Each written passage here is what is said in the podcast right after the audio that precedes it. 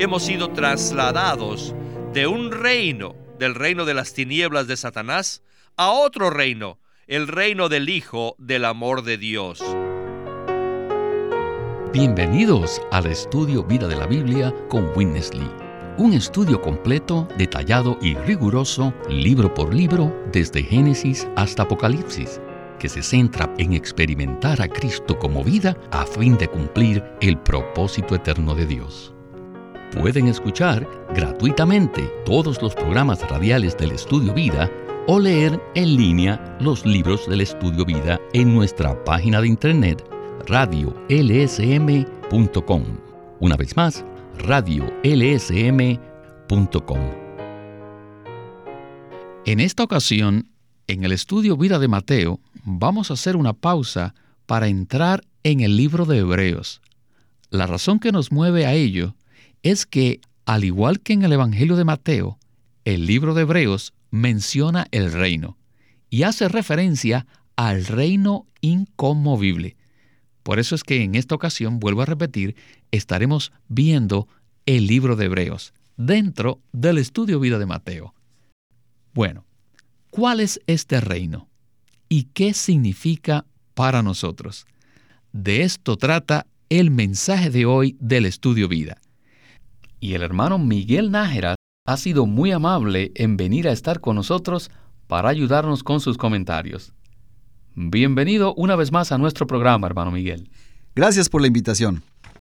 Hermano Miguel, el capítulo 12 de Hebreos, versículo 28 al principio dice así, Así que, recibiendo nosotros un reino inconmovible, tengamos la gracia.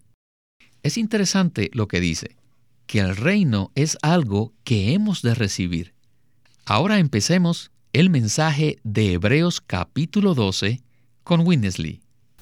The kingdom which we have received El reino que hemos recibido is something unshakable.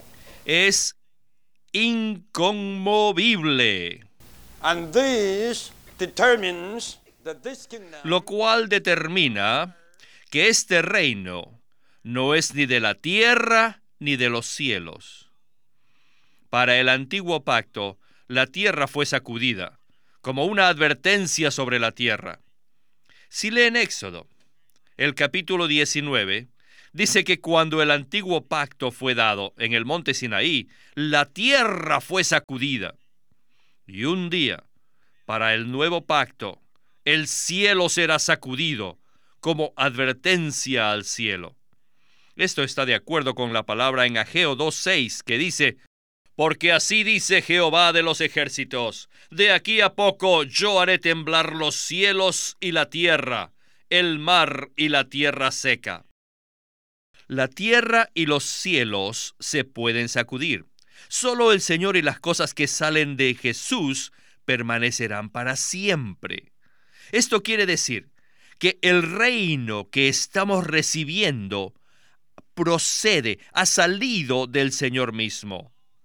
El reino es, en efecto, el Señor mismo como la realeza dentro de nosotros. La fe es el Señor mismo, como el elemento que cree dentro de nosotros. Ahora, en el mismo principio, el reino es el Señor mismo como la realeza. Para poder entender esto, tenemos que leer también Daniel 2, 34 y 35, que dice, estaba mirando hasta que una piedra fue cortada, no con mano, e hirió a la imagen en sus pies de hierro y de barro cocido, y los desmenuzó.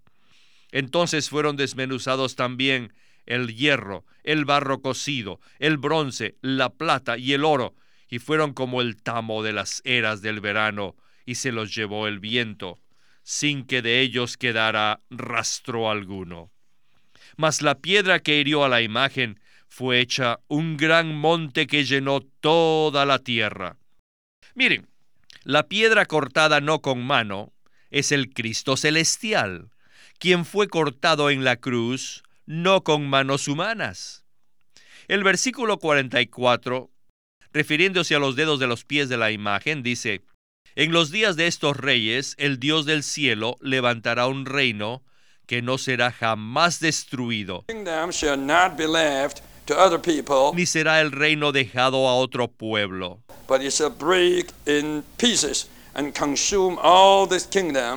Desmenuzará y consumirá a todos estos reinos, pero Él and it shall stand forever. permanecerá para siempre. You read these verses, you Al leer estos versículos, podemos ver que esa piedra es Cristo y que eventualmente se convertirá en un gran monte que llenará toda la tierra. Y sabemos que esta gran montaña es el reino venidero. Por lo tanto, vemos que el reino inconmovible que estamos recibiendo es Cristo mismo. Ciertamente, la tierra ha sido sacudida, y aún los cielos serán sacudidos, como dice la Biblia. Pero el reino que estamos recibiendo es inconmovible.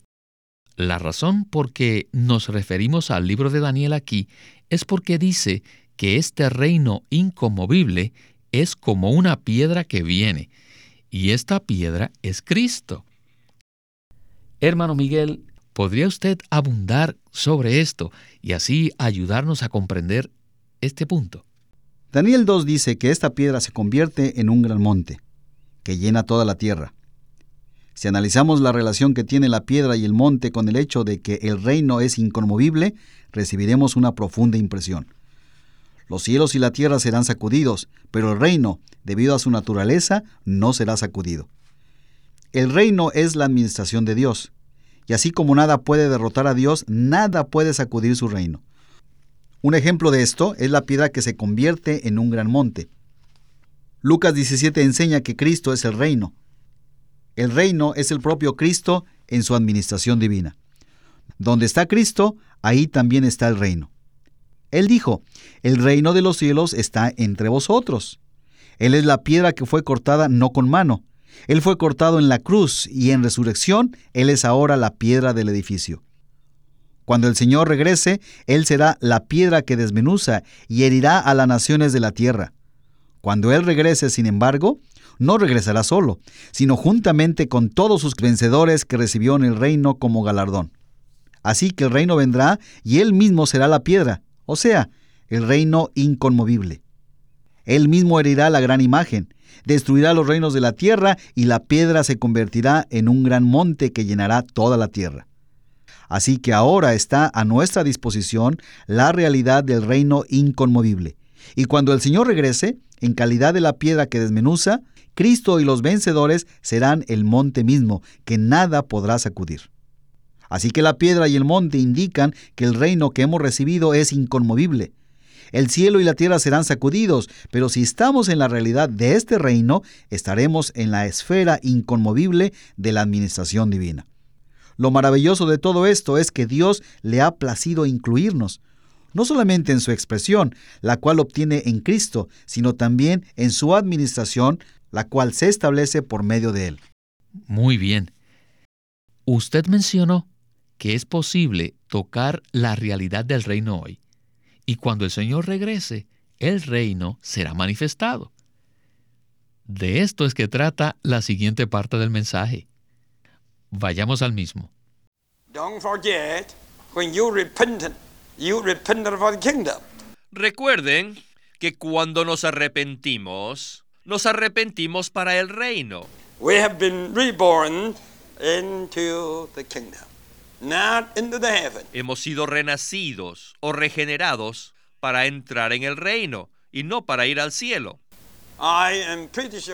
Ciertamente que muchos de nosotros se nos dijo, erróneamente, que la regeneración era para ir al cielo. Pero aquí vemos claramente que la regeneración es para entrar en el reino de Dios. En Juan 3:5 el Señor dijo, De cierto, de cierto te digo, que el que no naciere de agua y del Espíritu no puede entrar en el reino de Dios. Y alabado sea el Señor por otro versículo, Colosenses 1:13, que dice, quien nos ha librado de la autoridad de las tinieblas y nos ha trasladado al reino del Hijo de su amor. Este versículo revela que nosotros hemos sido trasladados de un reino, del reino de las tinieblas de Satanás, a otro reino, el reino del Hijo del amor de Dios. Y Romanos 14, 17 dice, el reino de Dios no es comida ni bebida, sino justicia, paz y gozo en el Espíritu Santo. Este versículo comprueba que la vida de iglesia hoy es el reino. Apocalipsis 1.9 también prueba que hoy estamos en el reino de Dios. Cuando el apóstol Juan escribió Apocalipsis dijo, Yo Juan, vuestro hermano y copartícipe vuestro en la tribulación, en el reino y en la paciencia de Jesucristo. Ahora llegamos a un punto que no es muy fácil de comprender, un asunto del reino, y esto es la realidad y la manifestación del reino. Si queremos entender las verdades del Nuevo Testamento con respecto al reino, debemos comprender que en cuanto a este reino hay dos aspectos, el aspecto de la realidad y el aspecto de la manifestación. Por ejemplo, ustedes ahora no pueden ver mi reloj, pero sí tengo un reloj, pero no se ve, no está manifestado. Es una cosa tener un reloj en la realidad, pero es otra cosa manifestarlo. El reino así también tiene estos dos aspectos. Hoy, en la iglesia, no tenemos el reino en la manifestación, lo tenemos en la realidad. Las personas del mundo no pueden ver el reino exteriormente. El reino no ha sido manifestado todavía. Sin embargo, hay una realidad entre nosotros y esta realidad es la realidad del reino. Miguel, para entender lo que es el reino, tal como lo presenta el Nuevo Testamento, es necesario comprender que tiene dos aspectos su realidad y su manifestación. ¿Podría usted explicarnos esto con más detalle? La realidad del reino está ligada a la vida del reino. La vida por naturaleza es algo invisible, intrínseco y real. En Mateo del 5 al 7 vemos que debemos llevar una vida regia hoy, una vida en la que experimentamos el reino como una realidad interna. Creo que todos conocemos que el Señor habla de que no debemos actuar para ser vistos, que no debemos dar de manera que otros nos vean, que no oremos de manera que otros nos alaben. Él habla de vivir en secreto, de dar, de orar en secreto, de ayunar en secreto. Esto es vivir la realidad intrínseca del reino en la vida de iglesia hoy. Así que la realidad del reino es la vida que experimentan los Dios hombres, la cual concuerda con la vida del reino y brota de ella. Esto se da en esta era, y cuando el Señor regrese, Él lo hará de manera visible. Ocurrirá un cambio drástico en todo el mundo, y el reino de Dios será establecido en forma práctica y visible. Esto será la manifestación, la expresión de la realidad que experimentamos los vencedores hoy. Así que en esta era, el reino es una realidad que podemos experimentar en la vida divina, y en el milenio el reino será una gloriosa manifestación. Lo importante de todo esto es que según la voluntad de Dios, si deseamos participar en la manifestación del reino en la era venidera, debemos conocer, experimentar y vivir en la realidad del reino en la era actual.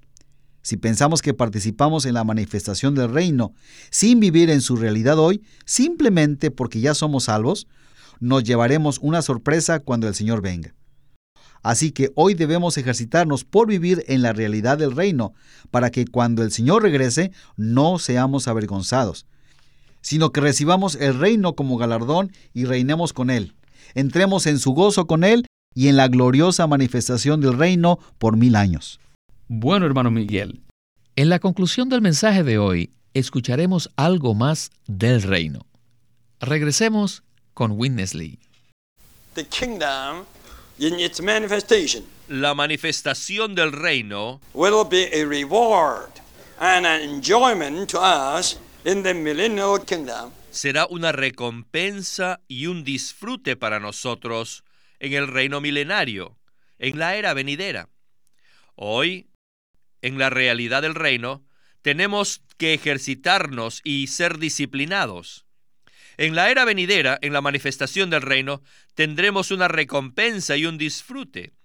En otras palabras, hoy día el reino es un ejercicio para nosotros, pero en la era venidera el reino será para nosotros una recompensa.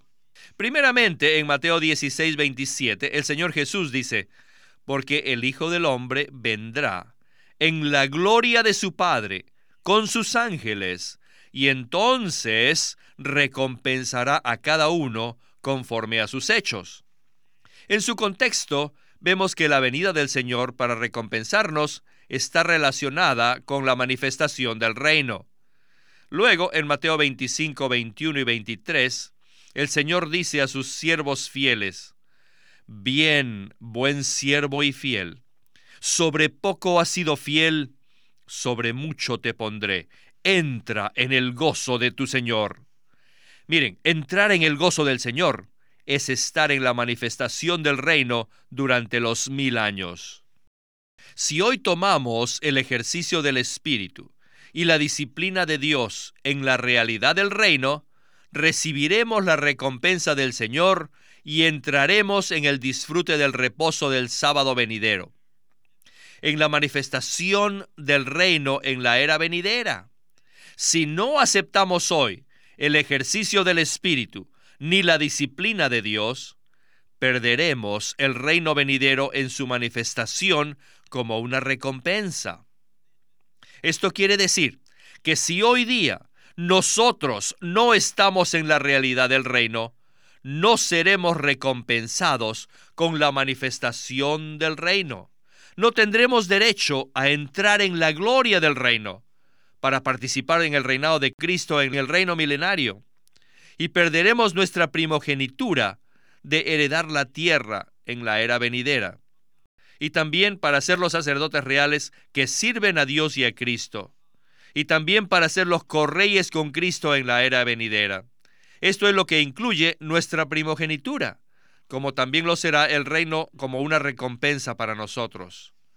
Si nos perdemos la recompensa del reino venidero y perdemos nuestra primogenitura, esto no quiere decir que pereceremos, quiere decir que perderemos la recompensa no la salvación. Nuestra salvación es eterna, nunca la perderemos, pero es posible que suframos la pérdida de la recompensa que hemos de recibir en la manifestación del reino.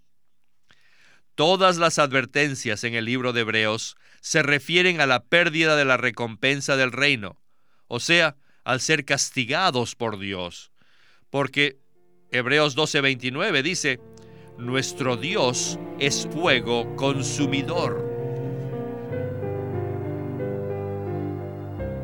Hemos mencionado que hay una recompensa y que si permanecemos en la realidad del reino hoy, nuestra recompensa será la manifestación del reino. Bueno, hermano Miguel, tengo una pregunta para usted. ¿Acaso no son todos los creyentes en Cristo parte del reino de Dios? Sí y no. En Juan 3, cuando vemos que cuando nacemos del Espíritu, nacemos de Dios, vemos el reino y podemos entrar en él.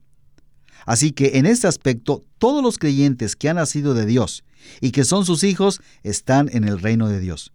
Como dice Pablo, fuimos librados de la potestad de las tinieblas y trasladados del reino del Hijo de su amor. Así que es un hecho que todos los creyentes en posición son parte del reino de Dios. Entonces, ¿en qué sentido decimos que muchos creyentes no forman parte del reino de Dios? Yo diría en dos aspectos. El uno tiene que ver con la realidad y el otro con la manifestación. Si no vivimos en la realidad del reino de Dios hoy, entonces no estamos en el reino en forma práctica, al menos en nuestra experiencia, en nuestra vida diaria tal vez no haya ninguna diferencia entre nosotros y los inconversos. Así que en cuanto a posición, estamos en el reino, pero tal vez no lo estemos en cuanto a su realidad. Los que no vivan en la realidad del reino hoy no participarán de la manifestación del reino durante el milenio.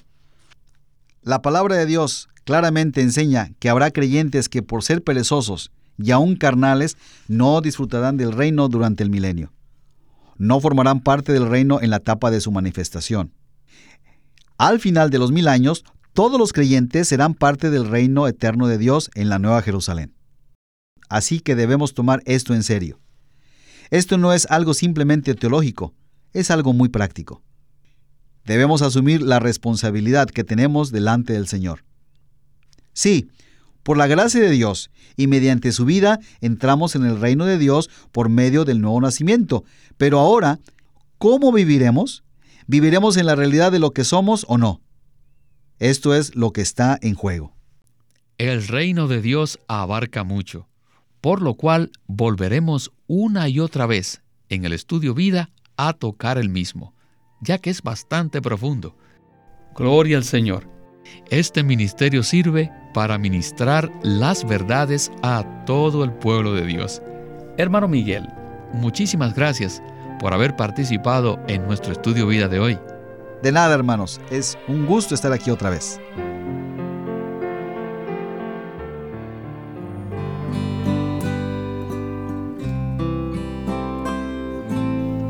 Los de Corazón Puro. Es un libro escrito por Witness Lee en donde nos presenta que la salvación que Dios efectúa es verdaderamente maravillosa. Mateo 5 habla de bienaventurados los de corazón puro porque ellos verán a Dios.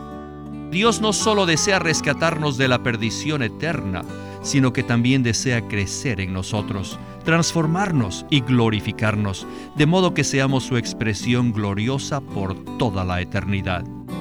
Si hemos de disfrutar plenamente la maravillosa salvación de Dios, debemos ser quebrantados por Dios y pasar por muchas experiencias espirituales, tales como purificar nuestro corazón, confesar nuestros pecados, ser iluminados por Dios, consagrarnos a Él y vivir conforme a nuestra conciencia y aprender a servir a Dios conforme a su poder y no según el nuestro. En este libro, Witness Lee presenta de forma práctica muchos principios básicos que abren el camino para que los creyentes avancen en su experiencia cristiana.